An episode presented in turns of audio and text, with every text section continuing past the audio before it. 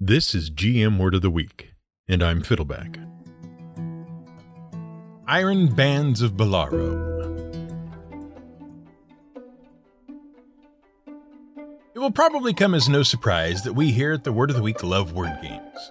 After all, each one of our episodes is basically just a running game of free association, which is why one of our favorite pieces of poetry contains the following lines. The time has come, the walrus said, to talk of many things of shoes and ships and sealing wax, of cabbages and kings, and why the sea is boiling hot, and whether pigs have wings. We also, as we have mentioned before, love running down a good gaming mystery. For previous examples, see our episodes about the Cloak of the Mountebank and the elemental deity Kossuth. And when it comes to running down a good gaming mystery, there is no better source of mysteries than the names of various things in Dungeons and Dragons monsters, magical items, locations, and characters.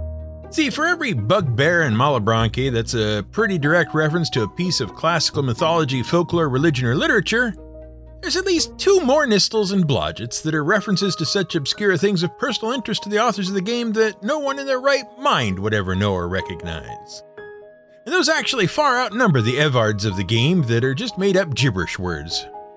Or so claim the game's many creators. So, when friend and supporter of the show. Uh, what? Nystul? Blodgett, you want to know what those are references to? Okay, let's start with Blodgett. To be fair, Blodgett doesn't appear to be a reference so much as a name stolen in desperation.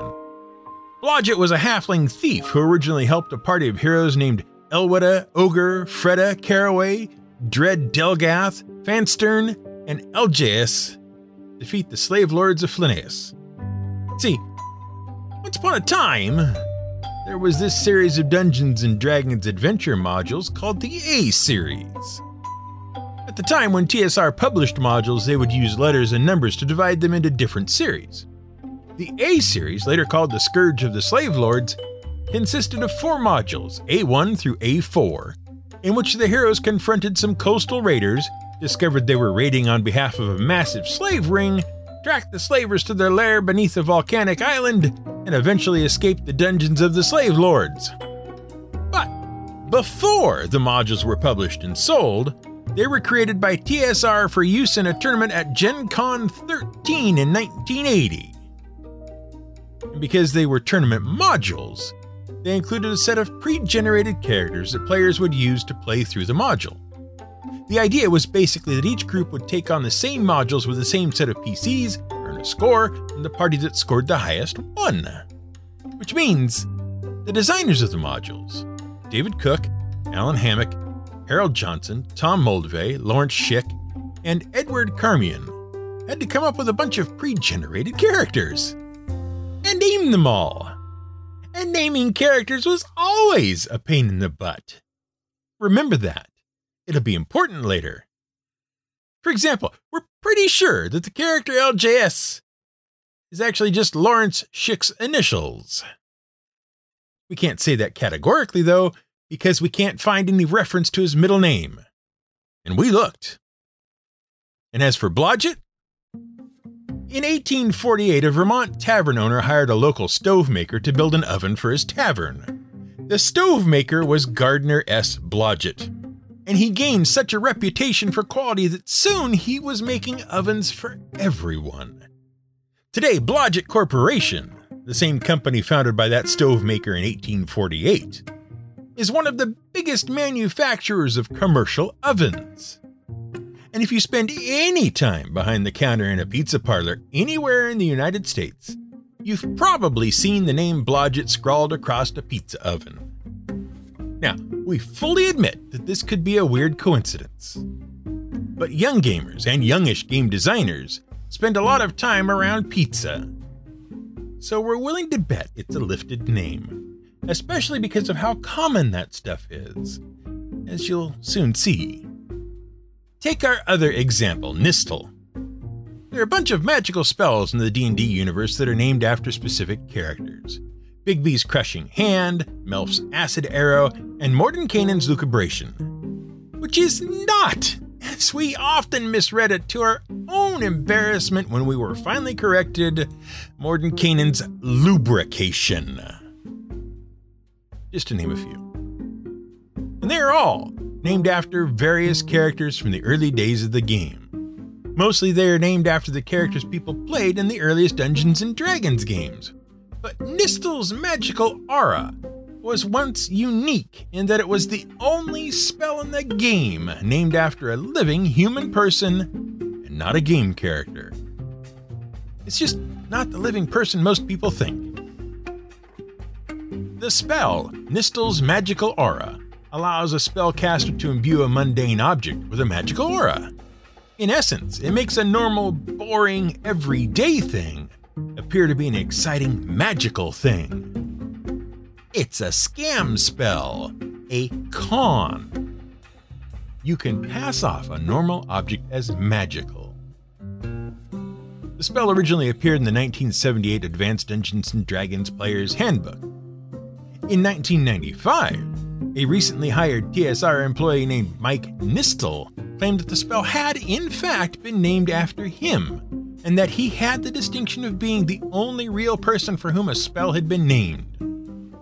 This was in an article in Dragon Magazine issue 219. Look it up.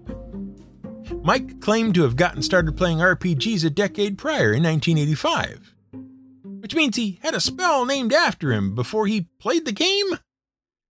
That seems kind of odd. Well, Gary Gygax actually cleared up the confusion in a forum post years later. It turns out the spell was named for one Brad Nystul, a stage magician who had suggested the idea of the deceptive spell at Gen Con one year. Interestingly, though, a game designer named Len Lakofka said he ran a game for an entire clan of Nystuls one time, including Brad, Jenny, Mike, and Brian. And Mike and Brian, who both went on to be game designers at TSR and FASA respectively, admit their father got them into role playing games and had worked in theater, lending credence to the idea that Brad Nystul may have been their father and Gary's account might be accurate. However, Mike insists to this day that it's his name, not his father's, on the spell. And we'll probably never know the truth. But we digress. The point is that names in the Dungeons and Dragons universe are always great gaming fodder for a good complicated mystery. And as names like LJS suggest, they're also a great source of wordplay. So when friend and supporter of the show, The Warbow, suggested we explore the origins of the Iron Bands of Bilarro, a very old enchanted item from the earliest days of Dungeons and Dragons, we couldn't resist. And when we finally did figure out the mystery, we had a hearty laugh, because of all the people who could have suggested this particular topic, it was most appropriate coming from the Warbow. But we'll come back to that. The Iron Bands of Bilarro are, or, or the Iron Bands of Bilarro is, or, well, okay, so this is one of those tricky things where the item is singular but contains a plural in the name, so the subject verb agreement is a pain, and no matter how you try to say it, it doesn't sound natural, and however you write it, you know your editor and producer is going to have an aneurysm and change it. So we're going to do this in the most clumsy but grammatically accurate way we can think of. The magical object, known as the Iron Bands of Bilarro, is are a sphere of entwined metal ribbons that, when thrown at a target and activated with an appropriate magic word, expand or expands and envelops the target, ultimately imprisoning him or her like a metal mummy. And if you're a fan of the Critical Role Live Play podcast, you might recognize that object as part of Vox Machina member Percival's arsenal. Percival, or more correctly, Lord Percival Frederickstein von Musel Klosowski del Rolo III, lately of Whitestone, also chose not to deal with the whole issue of singular proper noun phrases with plural words by giving his object known as the Iron Bands of Bilarro a nickname. He calls it manners. Now, the Iron Bands of Bilarro are, or is, as we said, an old magic item. Older than you might think, but not as old as we hoped. There's no great mythic story we could find that inspired the object. It appears that it's a D&D original, and the object known as the Iron Bands of Bilarro first appeared in the 1985 optional rules supplement Unearthed Arcana. Or at least they first appeared there under that name. But they first appeared in Dungeons and Dragons 11 years earlier. In 1974, Robert J. Kuntz, friend to Gary Gygax and one of the original gamers who tested the very first version of D&D, Robert J. Kuntz designed a section of the sprawling underground complex known as Castle Greyhawk. He named it the Orc Level. And while it has never been published, we can guess at its contents. And also reflect on just how much our favorite game designers really did struggle with names. Kuntz included a magical object that appeared to be a rusted sphere made of interlocking bands of iron that could be thrown at a target to magically hogtie them. And it was called the Iron Bands of Binding. Eleven years later, when the object saw print, it was renamed to the Iron Bands of Bilarro, with one L. Why? Well, most such magical objects and spells were named in the fictional world of D&D after their creators. But that's in the fiction of the game world. In the real world, most of the proper names in D&D are references to characters played by the original designers and testers of the game. For example, Drawmij's instant summons was named after Jim Ward's character Drawmij. And Otiluke's resilient sphere was named after Otis, Luke Gygax's player character in the Temple of Elemental Evil. See how this works? Well, Robert J. Kuntz played a character named Robilar for many years. And when TSR designers finally immortalized the magical object known as the Iron Bands of Bilarro, they wanted to recognize its original creator, Robert J. Kuntz. But their sense of fictional consistency created a problem. Robilar was a fighter. He didn't make magical items. So they shuffled the letters of Robilar around and got Bilarro, which is why the original name only had one L. Now, these sorts of word games were actually very common. For example, you might notice that Otiluke is pretty much just a mashup of Otis and Luke, because it recognized Luke's character, Otis. And Drawmij is just a reverse of the letters in Jim Ward's name. Tenser was Ernie Gygax's character, or rather, Ernest Gygax. It's just a letter scramble. We could spend hours going through these sorts of word games in D&D, honestly. Even the demon B2 in the classic adventure Keep on the Borderlands is just a slightly altered pronunciation of the module series code. It was module B2.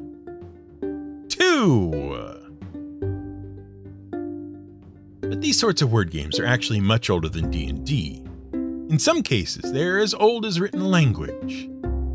Take, for example, Otiluke.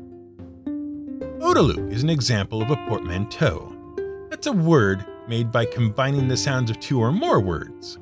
Sometimes, as in Microsoft, it's two combined words, microcomputer and software, that create a new proper name. Sometimes, as in brunch, it's two combined words, breakfast and lunch, that create a new concept or word. And sometimes, as in tofurkey, it's two combined words, tofu and turkey that create something disgusting and ruin a wonderful holiday like Thanksgiving. Interestingly, though, portmanteau used to refer to luggage.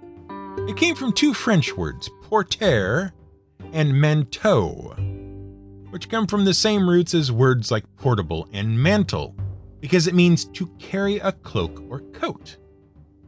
But then, in 1871, Lewis Carroll decided that it needed a different meaning, which is part of the joke. See, in the sequel to Alice in Wonderland, which was called Through the Looking Glass, Alice encounters a poem that she can't understand the Jabberwock. It seems to contain a bunch of nonsense words, words like slithy and mimsy.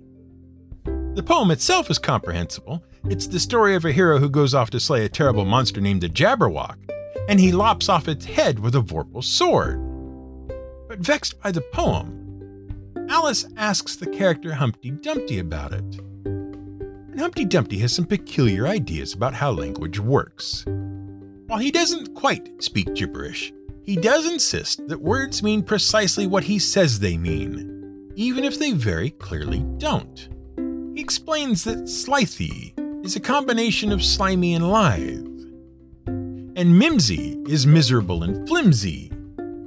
And thus, he says, they are like portmanteaus, two meanings packed into one word. What's the logic there? Well, a portmanteau was a specific type of suitcase made of two equally sized halves joined together and closed. Like a clamshell.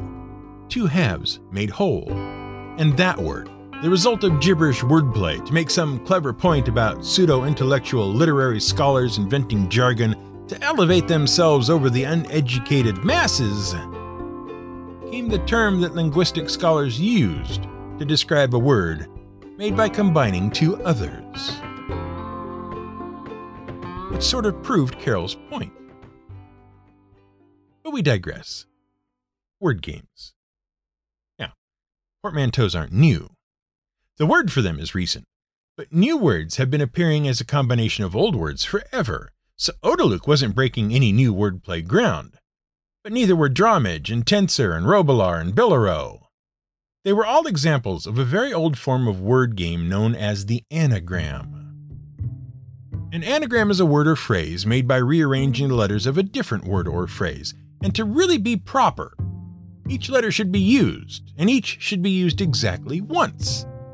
And anagrams appear all throughout pop culture, not just in Dungeons and Dragons names.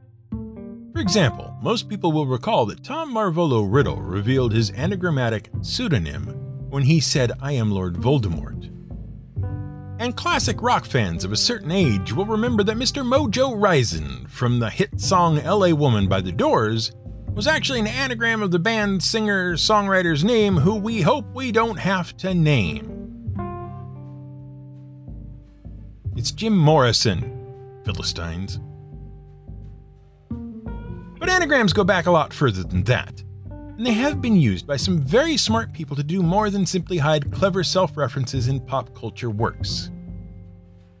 For example, as far back as the 4th century BC, they were being used to flatter the wealthy and the powerful. Greek poet Lycophron was said to be a master of this. The idea was simple you take someone's name and rearrange the letters to spell out a complimentary word or phrase. One of the best examples of this actually comes from a 1994 Simpsons episode called Lisa's Rival. The brainy know it all Lisa Simpson befriends a girl who she is vexed to discover is smarter than her, and who comes from a very smart family. And one game that family plays regularly is an anagram game wherein they challenge each other to create anagrams for celebrities. Lisa's rival is challenged with Alec Guinness, a classy English actor and she comes up with the anagram genuine class. Lisa, meanwhile, is stumped with Jeremy Irons and can only say Jeremis Irony, rather than the slightly more esoteric Rim Enjoyers. This sort of game of rearranging names to find some complementary descriptor evolved and took on a mystical aspect. By the Roman days, anagrams were believed to have prophetic or mystical significance. Jewish Kabbalists would seek hidden meanings inside people's names, believing them to be hidden messages from God. And Christian biblical scholars would use anagrams to hide hidden meanings in the text. One of the most famous examples of a biblical anagram, though it came out a bit later, involves the confrontation between Jesus Christ and the Roman governor Pontius Pilate. As Pilate conducts Jesus' trial, Jesus claims to speak the truth. Pilate challenges him by suggesting there is no absolute truth. What is truth? he demands. Or in Latin, quid est veritas? Jesus, in the Bible, remains silent. But ancient scholars suggested the answer was an anagram of the question. Est vir qui adest, which translates to it is the man who stands before you. After the decline of Rome, anagrams fell out of favor for a long time. But then Language and clever wordplay weren't exactly popular in the Dark Ages, as civilization was recovering from basically collapsing. But they did enjoy a resurgence in popularity in the late Middle Ages, especially among scientists, scholars, and alchemists who wanted to hide their discoveries from prying eyes, especially from the Christian Church. One of the more famous examples of such an anagram was when Galileo Galilei sent a string of letters that is too long to read and impossible to pronounce, but when unscrambled read, I have observed the most distant planets to have triple form. That was referring to his observations that other planets had objects like moons in orbit around them, implying that not everything in the universe was in direct orbit around the Earth. Later still, in the 19th century, the game of celebrity became all the rage, harkening back to the poets of ancient Greece. Basically, this was the origin of the anagram game that Lisa Simpson just couldn't get the hang of. But anagrams aren't the only form of flatteringly worded poetry game to come to us from ancient Greece and gain popularity in the Middle Ages and beyond. Another example is the acrostic poem. Acrostic is a portmanteau of two Greek words that mean topmost verse. Essentially, an acrostic is a multi line verse where the first letter in each line spells out something. The oldest form, again, was spelling out someone's name. And that was an especially popular way to pay respect to a patron or a saint during the Middle Ages. To give an easy to find example, we'll go back to Lewis Carroll. The first letter of each line in the last chapter of Through the Looking Glass spells out the name of the real Alice, on which the fictional Alice was based Alice Pleasance Liddell. In fact, the books were the result of stories that Lewis Carroll, whose real name was Charles Dodgson, which is not an anagram, told the 10 year old Liddell during a boating and picnic trip. There are lots of other word games too. But true masters of wordplay don't stop at one game. And that leads us to one of the oldest recorded and most famous of all word games in history the Sator Square.